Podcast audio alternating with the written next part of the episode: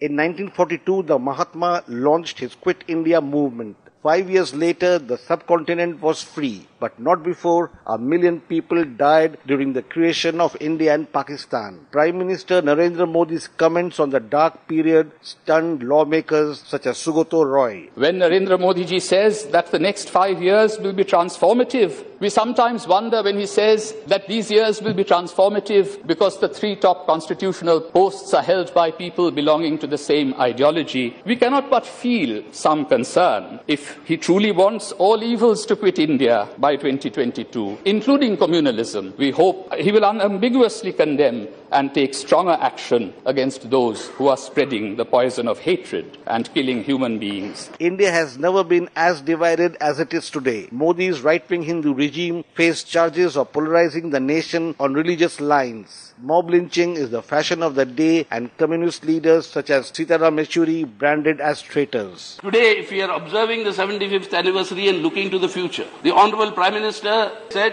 for 1942 to 1947, and therefore from 2017 to 2022, let us achieve that objective. What is that objective? 1947, we became independent in those five years. We saw the partition of India. We saw the communal polarization. So if you're alluding to those five years, there's an ominous sign. It's a very dark cloud. The Congress steered Gandhi's struggle, but now the party stands almost decimated. Yet, even during the national commemoration, Modi's spokesman Sambit Patra elected to doubt its contribution in a reflection of the divisions in India. The Congress party, which was fighting against the Britishers under the leadership of the Mahatma Gandhi, was a different Congress altogether from the Congress I that we are seeing today. And the present day Congress is the Congress's family. It is the Gandhi's family, the false Gandhi's family. So Mrs. Sonia Gandhi was trying to usurp the glory of the past the Congress does not have in the present day. The Quit India movement united Hindus and Muslims, Sikhs and Christians.